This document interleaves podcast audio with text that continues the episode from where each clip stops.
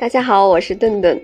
顿顿发现呀，在办公室的工位上，每个人标配除了保温杯和抽纸，还有一瓶眼药水。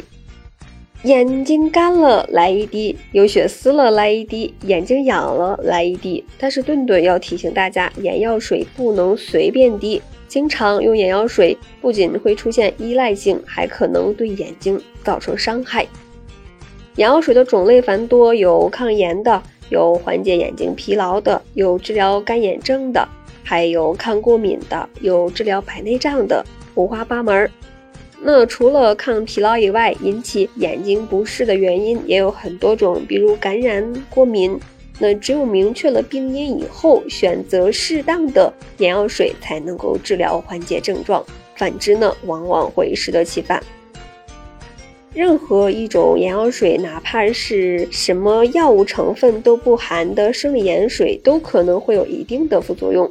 因为呢，无论是多先进的眼药水，都是人造的，它跟正常的生理泪液成分还是相差甚远的，都会稀释泪液中的有效成分的浓度，破坏泪液的生理屏障和防御功能。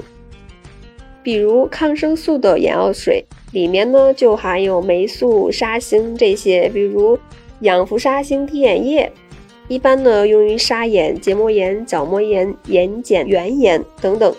如果擅自长期使用，不仅呢会让细菌对抗生素产生耐药性，还可能引起真菌性的感染，出现眼睛干涩、疼痛、视物不清等症状，甚至呢会影响视力。还有一些激素类的眼药水。就是名称里有松的龙的眼药水，比如地塞米松，有抗炎、抗过敏和免疫抑制等作用。一般呢是在手术后使用这类眼药水呢，刚开始能够有效的缓解眼睛干涩发红，但是呢连续使用三个月以上可能会引起眼压增高，甚至会引起视神经或者是视力的下降，或者是视神经的损害。导致激素性的青光眼，所以呢，大家不要觉得手头放一瓶眼药水不舒服就滴一下，这个呀是应该明确病因的情况下，遵从医嘱用药，不要擅自长期的不规律的用药。而且呢，眼药水也是有一定的有效期的，那放在桌子上很容易会忽视这一点，造成超期用药。那一般五毫升、八毫升小瓶装的滴眼液开封以后的有效期是一个月。那有些特殊眼药水的有效期是七到十四天。这个呀需要根据医嘱来使用。单个小包装的零点零四毫升的眼药水开封后，往往是要一次性或者是当天用完。还有一点您知道吗？我们平常直接往眼球上滴眼药水的方法其实是错误的。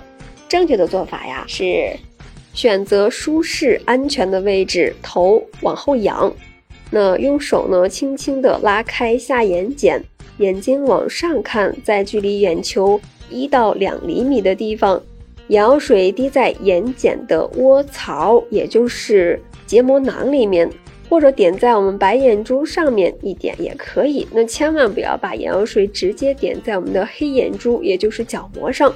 那点完以后呢，用手轻轻的拉一下上眼皮，然后呢闭眼休息三到五分钟，这样呢就可以使眼药水均匀的涂抹在眼睛的表面。